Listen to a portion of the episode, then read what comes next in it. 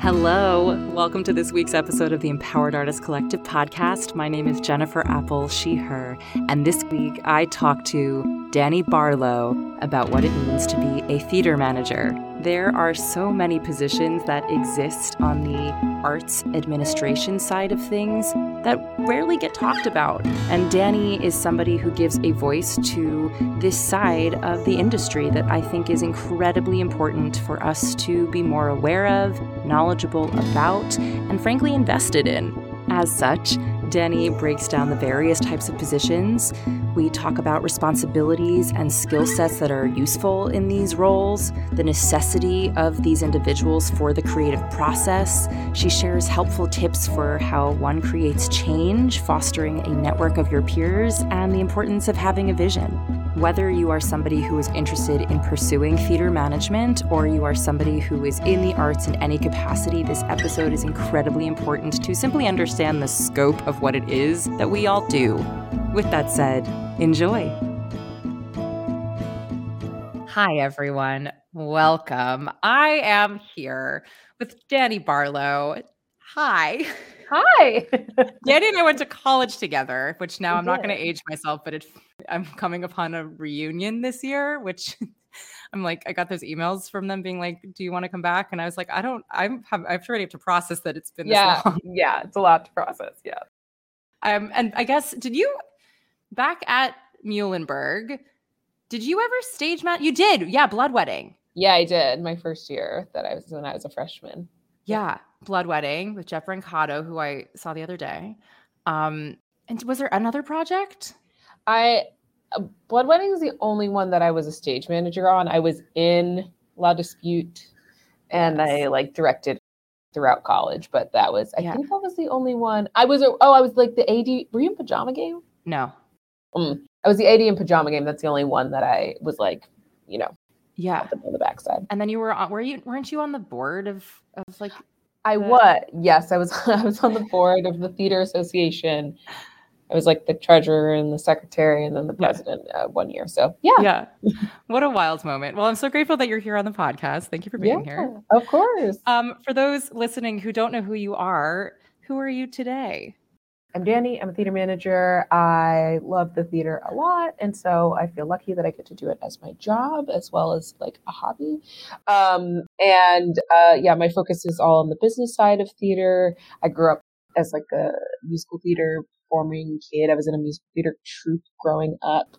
Um, and then when I got to college, I shifted very quickly from acting to directing. And so I was a director in college. Mm-hmm. And then very quickly, like, realized that I think the thing that I was most excited about was like the steadiness of the admin side and then like mm-hmm. still be able to work on theater. I was like, that's great. I didn't even know these jobs existed. So um, that's just the very brief bit of my journey. But um, I am, yeah, I'm someone who like is just like a very big lover of theater. And so I'm just glad that I found something that allows me to work on it without being a performer because that was not the right fit for me. So. How did you just? I know it sounds like a really strange question to ask, but I feel like so many people don't realize that there are other jobs besides the intimate, like actor, director, choreographer, music director, whatever. How did you, or was there a conversation with somebody that was like, hey, these are other things that exist as a job within this industry? How did you know?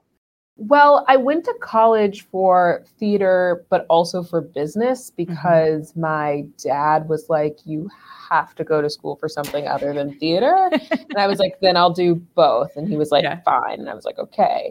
Yeah. And then as I started doing it, I was like, Oh, I don't hate this. And then in our theater association you like are holding leadership positions. And so i was like clearly drawn to that for some reason. And so i think that when i realized what i was doing in this kind of like extracurricular activity was both like theater and business at the same time i was like mm-hmm. oh this is interesting.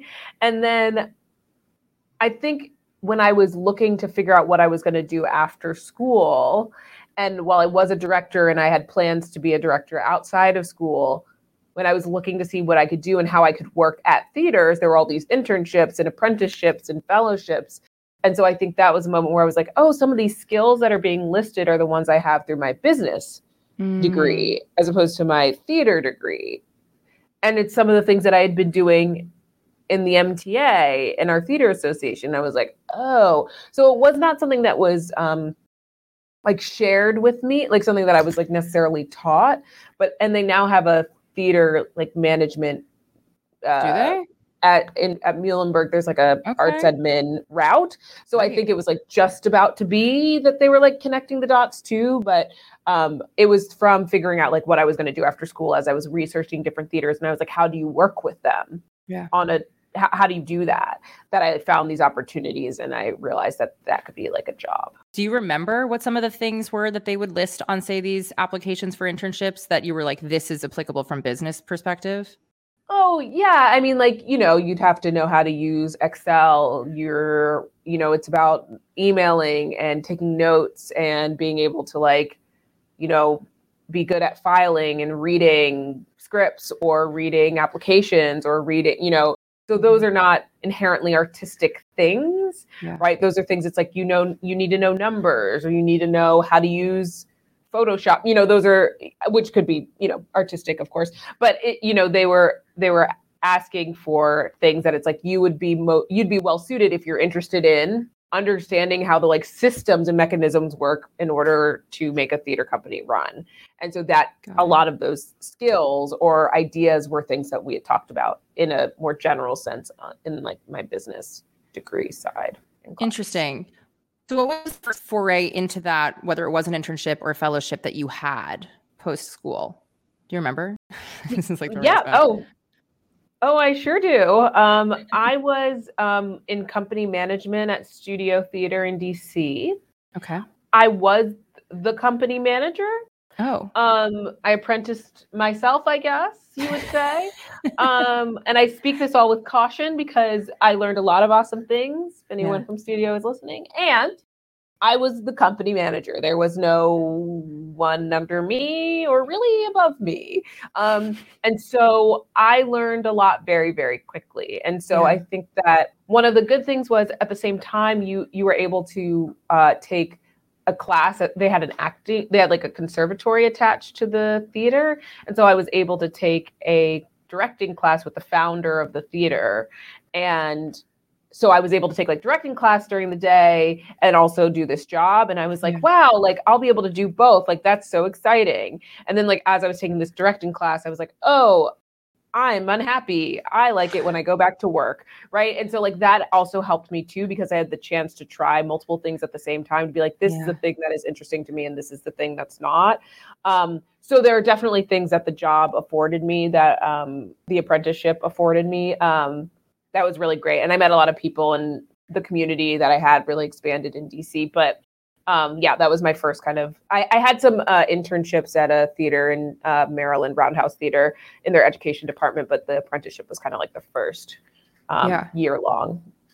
And then clearly, the company management aspect of that, you have veered from that. Was that an immediate veer when you left to a different type of positioning, or was it because that was like we learned we didn't want that for yourself, or was that? No, I when I I left because well, it was a year long, so I had to leave. But um, I uh, was offered the opportunity to assistant direct a show at Woolly Mammoth Theater in DC, but I was also kind of like the stage manager and the it, like I, I was working on this workshop in upstate New York, and so when I did that, it kind of was like I was kind of managing the company, so it had mm-hmm. those skills, but it also gave me a chance to like learn more about that organization, work with that director, work with this writer, work with all of these folks. Yeah. And so I was like, this is interesting because I'm sure I'll learn a lot, whatever it is. So it wasn't um, a conscious effort to shift yeah. away from it. It was just an opportunity became available, and I was like, sure, I will take that opportunity.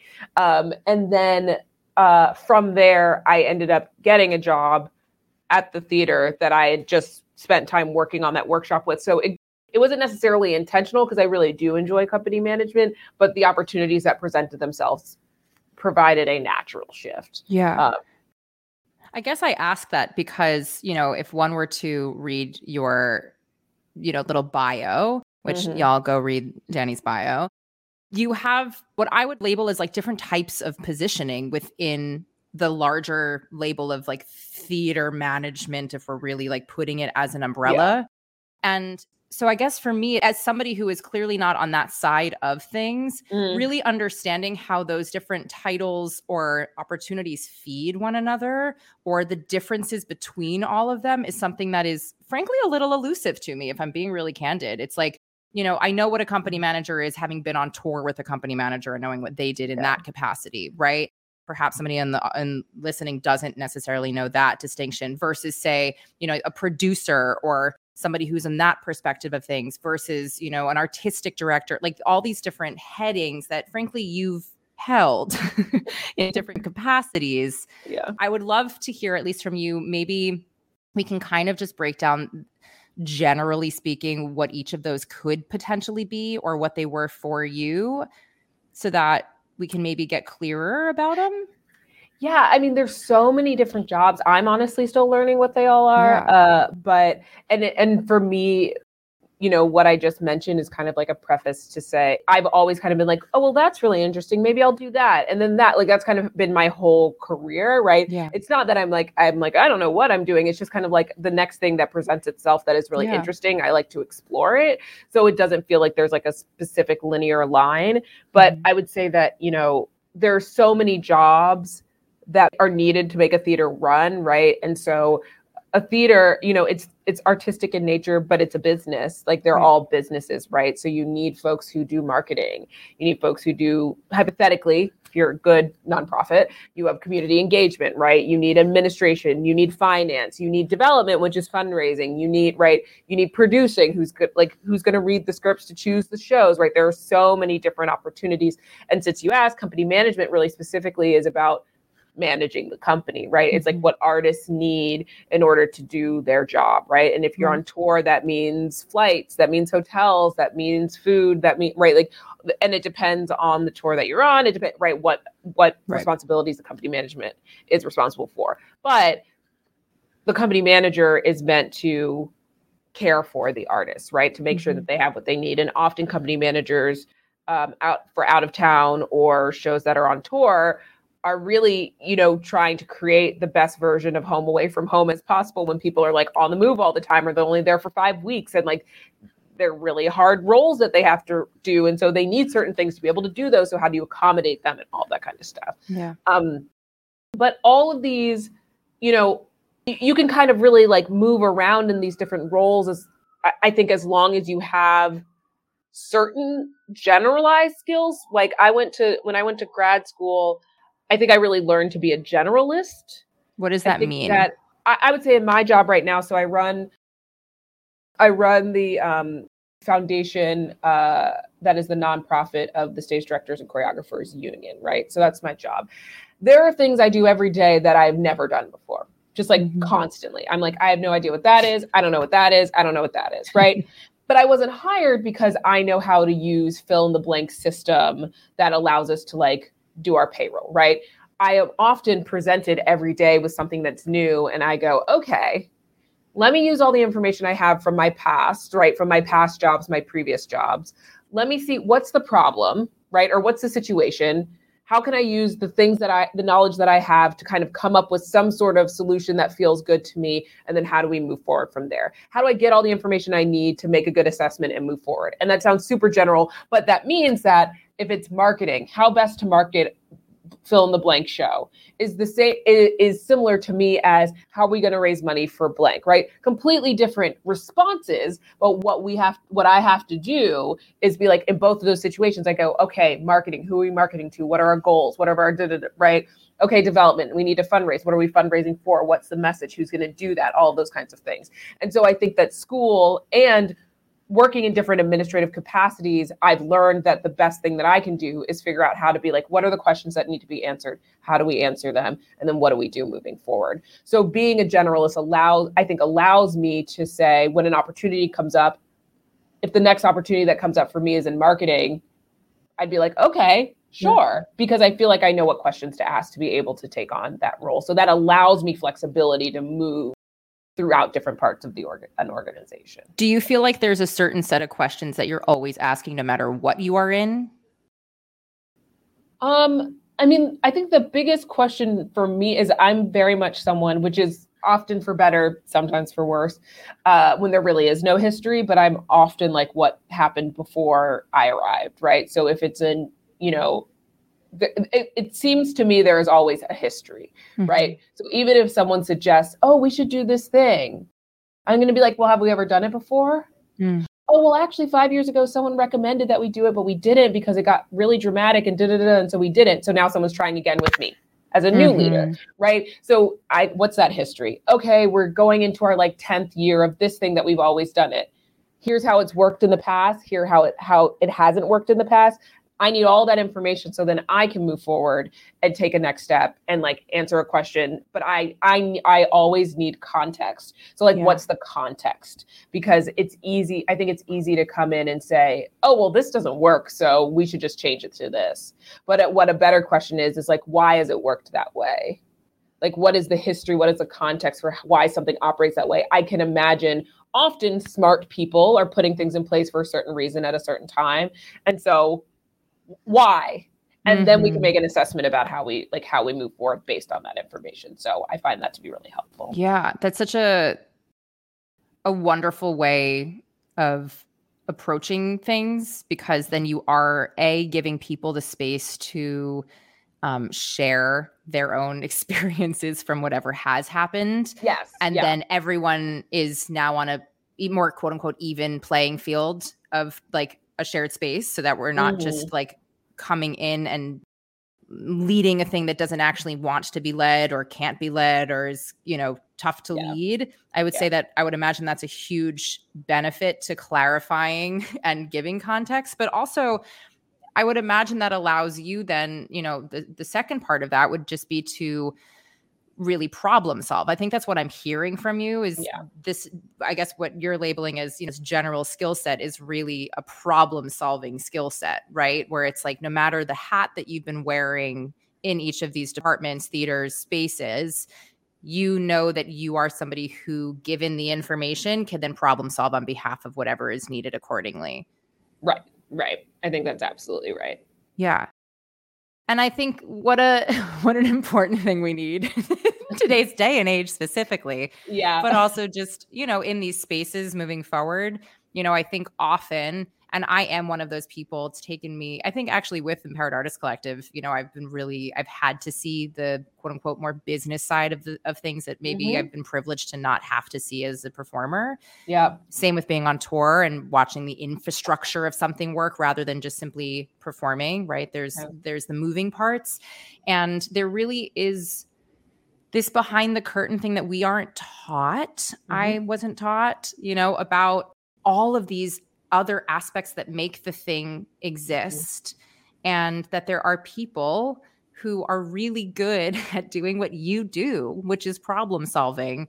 And yeah. if those people have that if individuals if you're listening if those people have that skill set then this is really a need that exists in these types of spaces because not everyone can think that way. Yeah. Yeah i think that's right. And i think that you you know this is something we were talking about earlier, but I think one of the things that can be tricky about it is it feel if you do have that skill set and you are interested, I think the question that you can kind of maybe only answer yourself by doing is like how close do I need to be to the work to feel good about it, right? So if you're like I do have that skill set, I am interested, I had to learn by actually like directing and doing some administrative work at the same time to be like, oh, I actually even like administrative work more mm-hmm. than the directing work that I'm doing, but also to be like, because also because I just feel I'm better at it. Yeah. Right. And so I had to learn that by doing it and not necessarily you could only learn it by doing it at the same time, but actually being able to explore how, you know, if you're really even as a performer, if you're like, I'm really organized, I make sure I'm the person who like splits the bill at the end of dinner. I'm the person who did it, like all these kinds of things. And I'm interested in something that feel that, you know, is steady, that is, you know, all of these things. That is something that these types of roles afford you.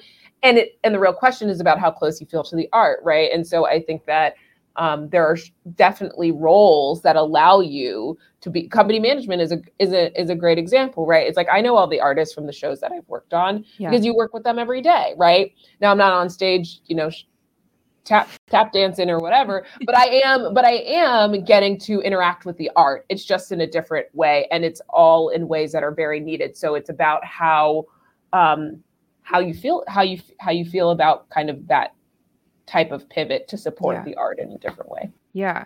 Yeah, because you're not n- not an artist. I think that's part of the thing too. It's just because you're not maybe creating the art that people are seeing on you or through right. you specifically doesn't take away from the fact that in order for you to do your job well, you are using creativity. Absolutely. Well, and that often folks in our position are the ones who choose the work. Right. So we actually have to be artistically minded because we're the ones choosing, right? Not all of us, right? But a, a lot of folks in management positions are the ones who go, okay, I think we should do this show, this show, and this show. Mm-hmm. And that is what fuels what shows go on the stages. So that come like it often that work comes from managers and artistic directors who are art we're all artists but there are you know there are folks on the management side who do have that kind of power that um opportunity uh, to make those choices. Yeah. It's such an interesting perspective, right? Because so often as artists, or at least the ones that are visually seen on a stage, you know, who are doing the the audition hustle yes. you know we we are lacking in the control or it feels like mm-hmm. very powerless in a lot of what we are able to present right obviously clearly you can do your work and you can do it really well and you can decide what you want to wear and you can decide what you want to sing if they ask you what you want to sing and monologues blah blah blah but when push comes to shove the decision making isn't about you at all it has nothing to do with you frankly um, but really when it comes to the quote unquote higher levels up or like the more admin levels up it really does in some ways if you are somebody, yeah, who craves a little bit more control or decisions, like mm-hmm. what a mm-hmm. lovely spot to be in. yeah, absolutely. I'm curious about why you chose to go to grad school because clearly you were working, clearly it was mm-hmm. kind of happening. What was that like? What was the moment before? What was the choice to do it? What was the pivot? Why? Yeah, I so I so I applied to grad school twice. Um, the first time was maybe a year after that job I had in um, at studio as company manager because I didn't know what I wanted to do. Okay. And a- as college even dictated, I was like theater business, theater management. Okay, I'll go to school for theater management because I was so used to, I think a lot of us are used to, and I find comfort in um, goal markers. Yeah. So I was like, you finish high school, then you finish college. And then when I finished that apprenticeship, I was like, and then there's the rest of my life. Like, what am I supposed right. to do? So then I was like, I could go to school and it would be like three years, right? That's a marker for me. And so when I applied the first time, um, I I had interviews. Uh, I had an interview for grad school, and they're basically and it and the same day I got the interview, I got the job at Woolly Mammoth, and they were like, "You should do this job and then reapply for school." Okay. So and you told that to them at your interview. You were like, "Oh, FYI, I did get this job." Yeah. Interesting. Y- yes, because one of their alums was m- going to be my boss. So I was like, "There's no way that they won't call her." And like, so I was like, I, I tried to get around it and be like, "I'm just not going to say anything. It's fine." Yeah. Um, but I, at the end of the day, I was like, "I can't, I can't get around this, so I'm going to yeah. tell them."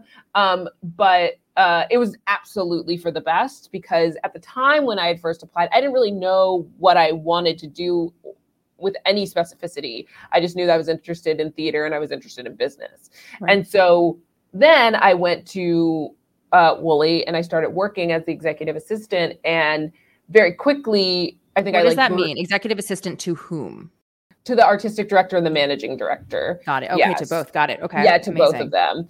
Um, and so I, I, I think you know about a year in, pretty much grew in and out of that job because I was like, I'm excited, I'm interested. And I would like sit at my desk and be like, wow, like, I wonder how we're gonna like change the shape of the American theater. And I was like, well, these questions might be like a little big for like this desk, for this job.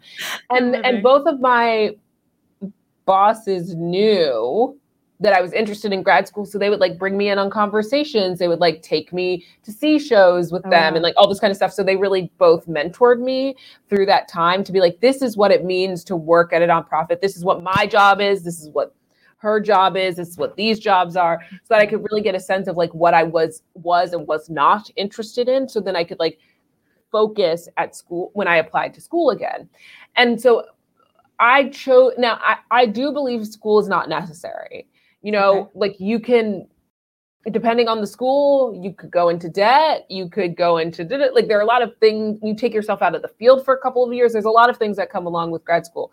For me, I, I to be completely honest, I'm a I love DC. I'm a DC theater kid, I'd say. Like after grad after undergrad, that's where I went, that's where I was doing work. And what I saw is that there were many theaters where it's like I couldn't get past entry level.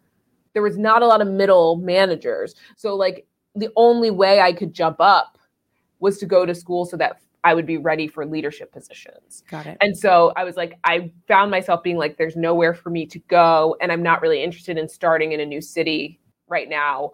I'm ready to learn and I'm ready for leadership. Like, I'm ready for leadership positions.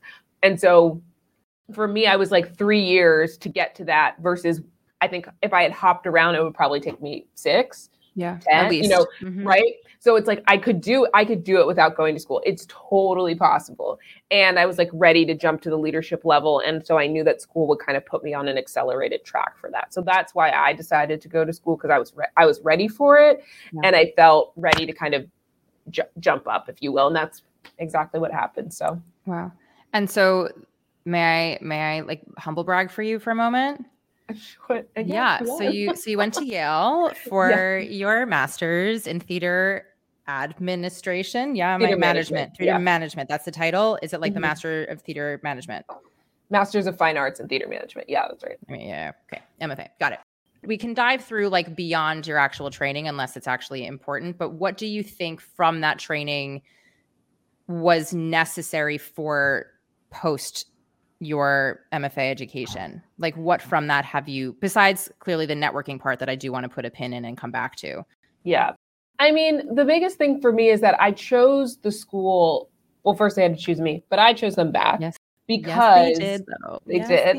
They did. um, but I also chose them because the school allows you to work as well as learn like as long you go to school but then you also have jobs and so for me what i was able to do in a safe environment safe is a relative term but like safe in terms of like um uh Confined. outside the industry yeah. term mm-hmm. right an educational yeah. space a container i was able to test mm-hmm. my leadership skills and try things because i had people that i supervised and and 100% of the time they were students which is other students my peers which is like a unique form of learning how to like be a leader and a manager when those yeah. are folks who are like how do you lead your friends right like but you have to be someone who has authority over them and you need to navigate those relationships and manage and lead and all of that kind of stuff so you know I, I ran a summer program for a summer and was also the general manager of that program the previous summer.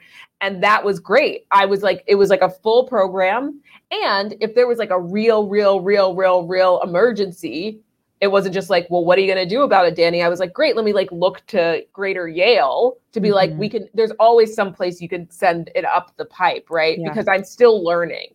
So even though it, the stakes were real, we were working with sixth and seventh graders um, for a playwriting program, there was still that safety net of like, you have like Yale behind you. And yeah. so, or whatever institution, you know, you were going to. So for me, what I was able to do is actually like test out what I've learned at school. So then by the time I went out into the world, I felt like I was like, okay, here is how I want to be as a leader and a manager. And of course, the re- the the reality of life makes all of those things a little more complicated, but I mm-hmm. at least been able to be like, oh, I don't want to operate like this and I do want to operate like this.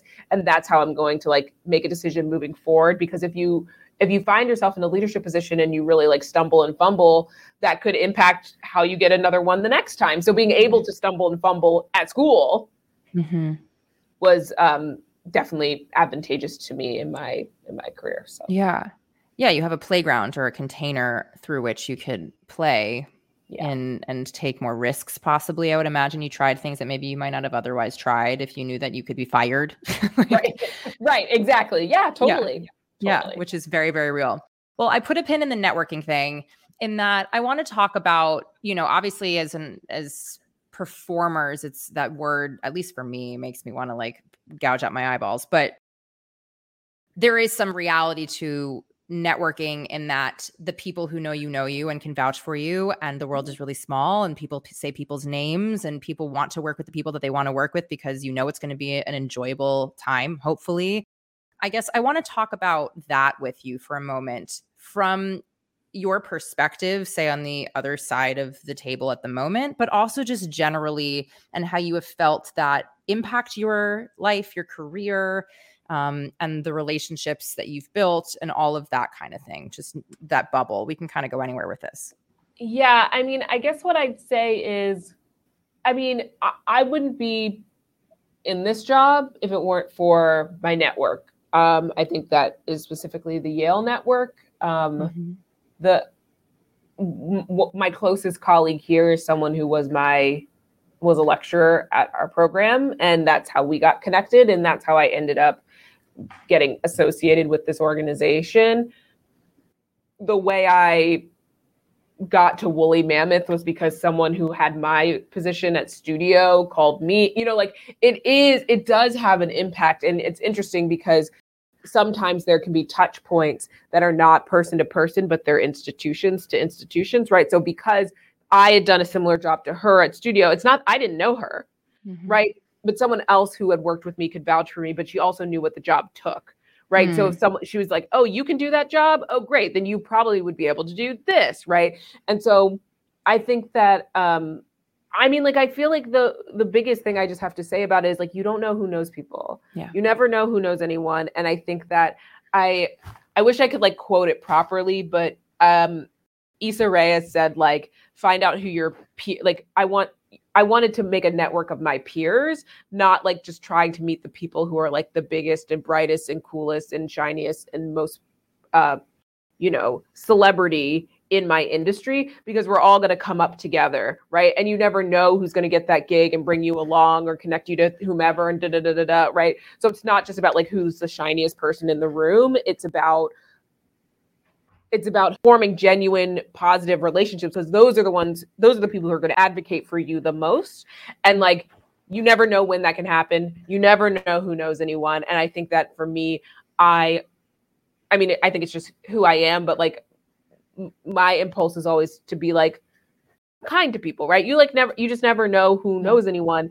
And um could advocate for you for something that you never even asked them to do that for, right? But someone asked them about, do you know someone who blank? Oh, actually, you know what? I met someone the other day who was really lovely, you know? And so I think that it is a, it is unfortunately kind of maybe the most important thing in this industry because there is such scarcity, right? Yeah. And every process is so, right? I, I don't know an artistic process that's been like, there's been no vulnerability in it right? Even the like most fun show right? There has you're sharing your lives you're sharing your ups and downs you're there for hours and hours and hours like that it becomes like a home right? Any of these processes. And so i think that you want to work with people that you feel you can do that with. Yeah. And so even just being able to connect with folks on something that is you know on a personal level and not even on a like let me pitch you my show or let me pitch you that did it right? But just to be like hello hello that can have a positive impact in career down the line. One day you might not even know. So I, am kind of going all over the place but i feel like no.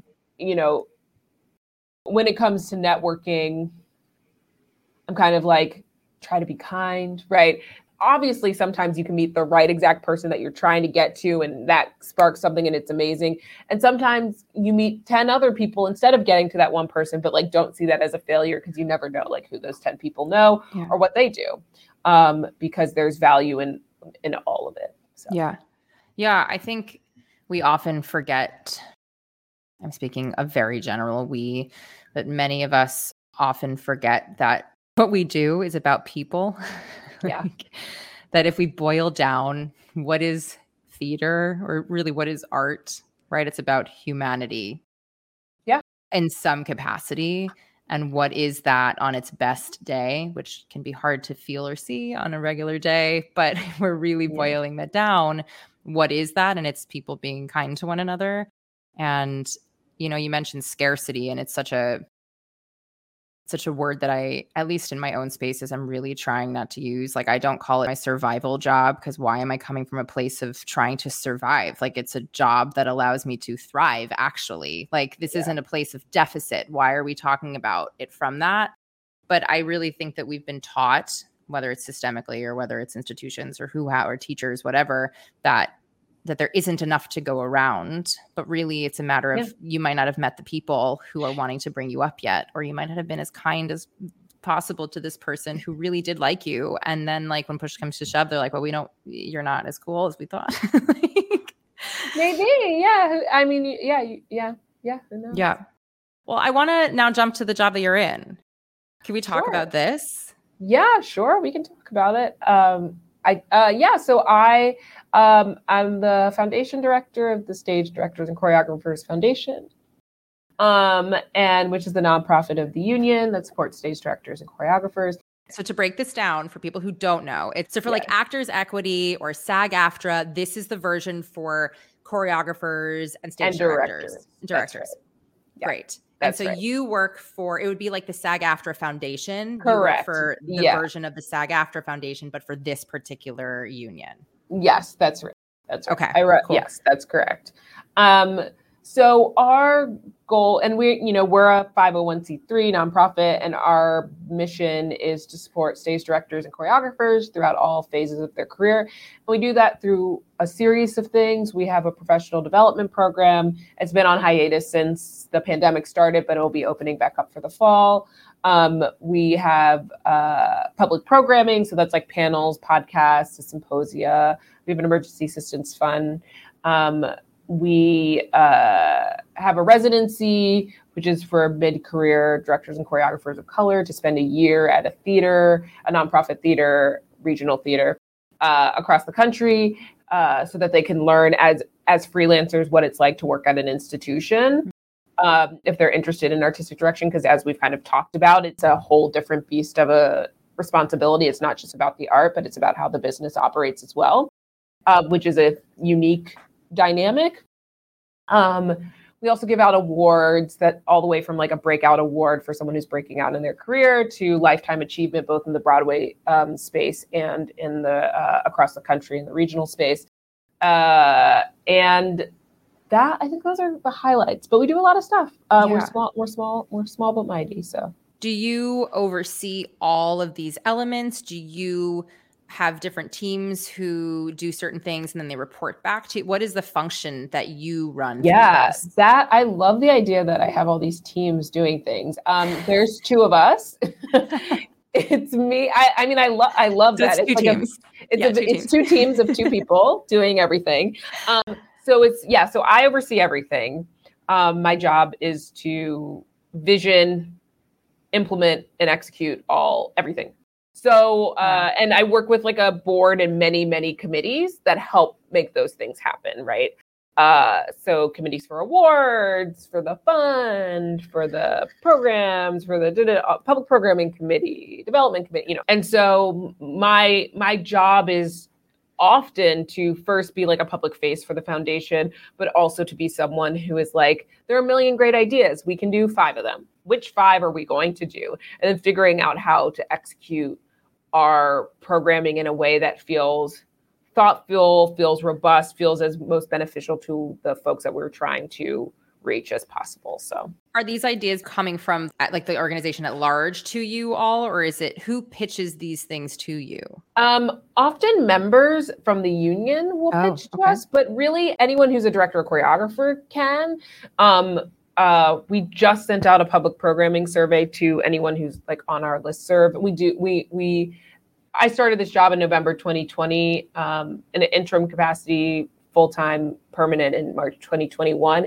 And so I've implemented a, like a yearly public programming survey that's like, hey y'all, what do you want to hear about, right? And so we have this wonderful like built-in constituency, which is SDC members. Like all SDC members are foundation folks, but we also have anyone who's interested in directing or choreography can also participate in our programming. And so getting to hear from them what they're interested in, sometimes it becomes clear what is interesting to many Yeah. And that's how I start to work with the public programming committee to figure out like, oh, that's, you know, everyone's talking about virtual programming. Maybe we should do a panel on virtual programming or a symposium on virtual programming. So sometimes they make themselves clear. And then sometimes, you know, if I'm often, if I run into a director or choreographer, they always have an idea. So I often find myself just kind of like fielding ideas as they come as I'm out in the world too. So this is super cool. Um, is it similar in how SAG AFTRA Foundation, like you can just take these free classes as a human being who wants to? Yes, in and? in theory similar except we don't really have classes right? So we don't have like directing classes but we have like a panel on we had a series that we just did um, because a lot of people were really scared to go back to rehearsal. Mm-hmm. i think like both as it relates to uh, sa- literal physical safety and how to create art but then also like in this moment of like creating safe spaces in the rehearsal room how do you let other an intimacy coach and an EDI consultant and a da da da. And now you don't do 10 out of 12. Now you have like three and a half days to like put on the whole show. And you need to spend half of it like talking to make sure everyone feels comfortable, right? Not, and I'm not saying that as a judgment, like those are bad things. Those are just the truth, right? When all of those things are true and need to be done, yeah. and you have a limited time because capitalism how do you actually make it work when you like when when the solution isn't a six week rehearsal it's right. actually still four but you now have five days instead of six. You now don't have these hours instead of these hours, right? You know, like if all of those things are true. So we heard a lot of people feeling um, trepidation about going back to rehearsal and how other people were doing it. So we had like a three part series that was like, how folks are going back to rehearsal Amazing. and what that experience has been like. So we don't quite have like classes, which is like l- directing 101, but we do find ourselves, and maybe we did in the past and we might in the future, but right now our focus has been on like how to like sh- knowledge share um, what is current in this moment. Yeah. Because uh, that feels like what folks are asking. For. Could I have, in theory, attended that panel? Yeah, absolutely. So this is yeah. a really helpful resource anybody who's listening to stay up to date um, for these various offerings, right? Because I feel like this is such an incredible um, feeder, as in an F, not theater, but feeder, feeder. for um, for people to have different types of conversations that isn't that aren't just about the craft right it's really about these different spaces coming from frankly the people that you will most likely interact with when you are in a rehearsal space mm-hmm. you know mm-hmm. to be able to to hear and understand where directors and choreographers are coming from and what they mm-hmm. have been exposed to um, is is such a wonderful resource yeah um, so thank you for yeah. providing oh, that to people. Of course. Yeah. And I think that I feel like the biggest thing that I've learned is that the more we can share that we just have these resources right. available, the better. Cause I didn't even know the foundation existed before I got yeah. this job. So yeah. And I didn't know that about the SAG AFTRA Foundation too, as an actor before I joined SAG AFTRA. And I was like, well, I didn't even need to join SAG AFTRA to necessarily use the SAG AFTRA Foundation's organization, right. like what they're doing, yeah. you know, and these, these opportunities and classes and exposures and panels and workshops, like whatever they are, they all exist and they're for artists. Mm-hmm. And I feel like what a missed opportunity that we don't know more about it. So you're welcome, everybody listening. um, I I also can I humble brag about you one more time?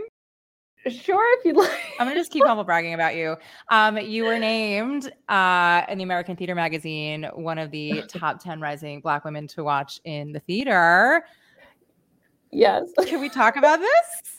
I mean, if you want, I don't know what to say. I mean, it's very flattering, and I think that um, Nataki, who put who compiled the list, is you know I'm so grateful to her because she is.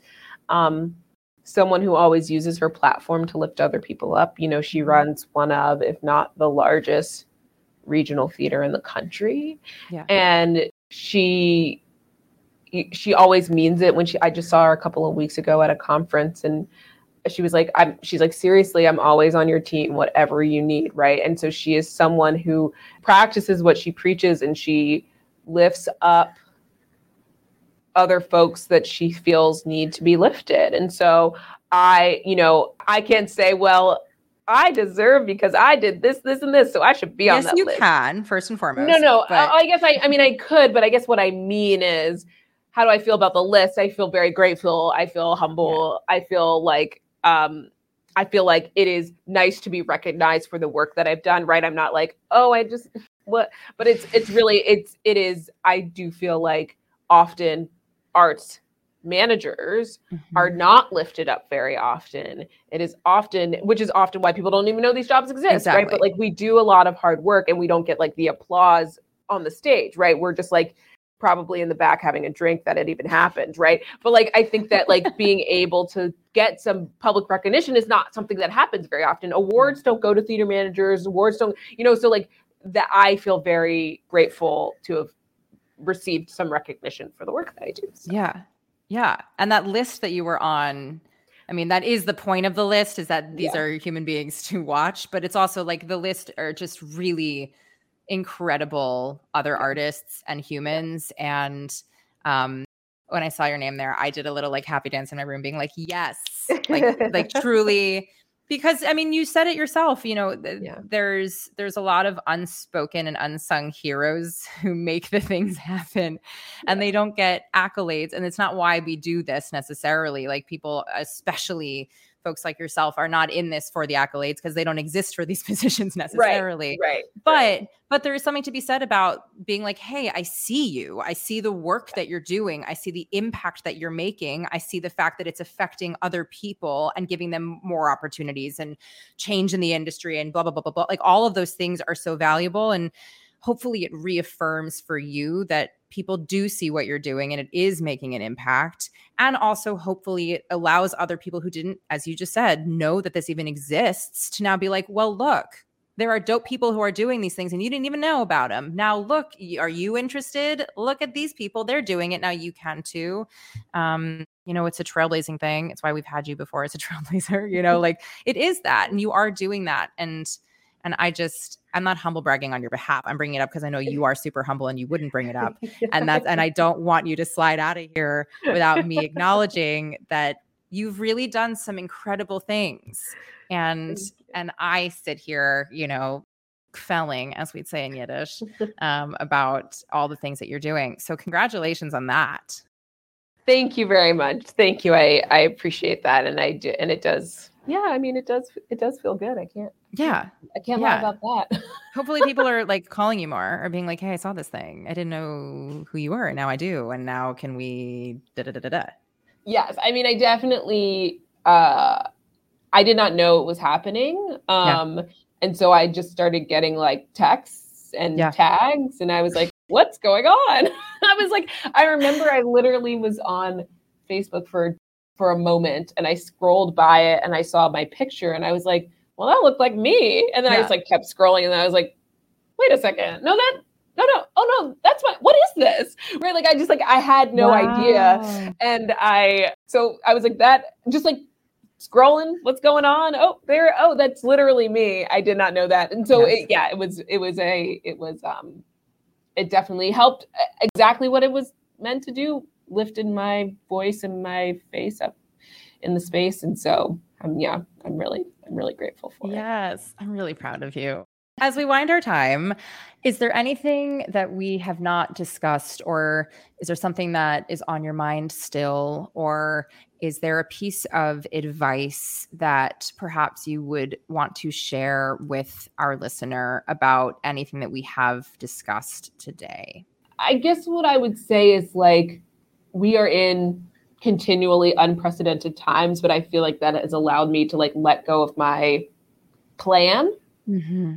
Right. I think that like I often forget, right? It, it, it, feels a little taboo in this industry to be like, well, I'm only this old because you often have to present older to get respect. Yeah. Right. And so, but I'm, I'm 30, right? Like I just turned 30. Well, actually, I'm about to turn 31. So yeah. it's like, um, I had a plan for like where I would be, when I would be there, how long it would take me to get there, all that kind of stuff. And that doing that would allow me to get more more visibility, more leadership, more all of these things, right? And then the pandemic hit and, you know, plans went so far out the window, but it's actually allowed for me to be like I can still find myself in a good place without a pl- without a um, without a very specific plan, right? I I know what I'm interested in. I know what I'm passionate about. I know what my personal mission statement is. I wrote a personal mission statement over uh, last summer, And I feel like this job came to me at the right time. It aligned with my mission and the work that I want to do. And so I was like, okay. Mm-hmm. And if I was you know, I would have never applied for this job myself because I would have thought I wasn't qualified, right? Okay. And so I think that the fact that I had I was able to do it in an interim capacity to learn, I had the opportunity to take a position that I think I would have thought I needed more years for, more experience for, but I learned that I could do it because I did it, right? Like I had to do it in kind of this interim capacity. And so uh it's very specific, but the the general, you know, advice what I'd say is that like you can invent yourself many times. And i think that like having goals is great.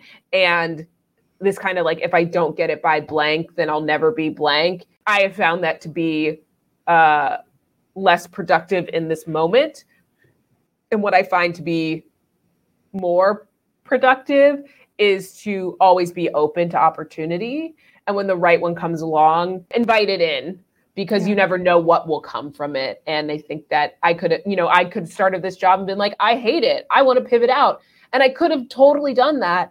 And that, and I still have like many, hopefully many years of my career left. Right. Yeah. So you can, you can do that throughout your career. You can do it at 30, you can do it at 60. Right. And so being open to what is possible and to not feel like there's only one way to do something or to feel validated in your work um, is something that I, has been really helpful to me. I love that so very much. So thank you. It's very applicable. It's very real. Um, for those who are listening, if they have any further questions or they want to work with you or they have oh. questions about your organization or they they've been fans of yours forever and they didn't want to burden you, what within your boundaries is the most respectful way for them to get in touch with you? Uh, yeah, what a great question. If you are interested in what the foundation does, you can follow us on social media, which is all at SDC Foundation Instagram, Twitter, Facebook. Uh, if you are interested in getting in touch with me specifically, there is uh, there's foundation at sdcfoundation.org that will get to me and then we can like chat from there. I think that would be the easiest way. I'm a pretty private social media person, so that's actually not the most productive way to engage mm-hmm. with me. But um, if you reach out that way uh, via email, um, I will get back to you. We love that. Thank you so very much for going on this um, yeah. journey with me. Um, and I am a cheerleader of yours from afar. so know that you have a fan in me who can't give you an actual, you know, top 10 list, but um but you hold the place in my own heart. So just know that the accolades exist in my own body. Um and I'm really grateful that, you know, over however many years this has been, you know, you've continued to trust me and have these conversations and um just thank you for the work that you're doing thank you so much and thank you for inviting me to chat. I really um, it's been it's been nice. So thanks. I don't know about you, but listening to Dani talk just makes me want to do things and accomplish things. Hopefully, this episode was clarifying for you and also expanded the way in which you view this industry and various positions that make it happen. As always, if you like this episode, please follow, like, rate, and most importantly, review us. Please, please, please do this. You will make my heart incredibly happy. If you did not like this episode, just let it all slide. If you have not yet done so, please follow us on Instagram at Empowered Artist Collective, on TikTok at Empower Artist Collective, and more on our website at empoweredartistcollective.com. If you are searching for some merch, we got you. The link is in the show notes. As always, I am so grateful that you keep on coming back and we will be back again next week. Until then,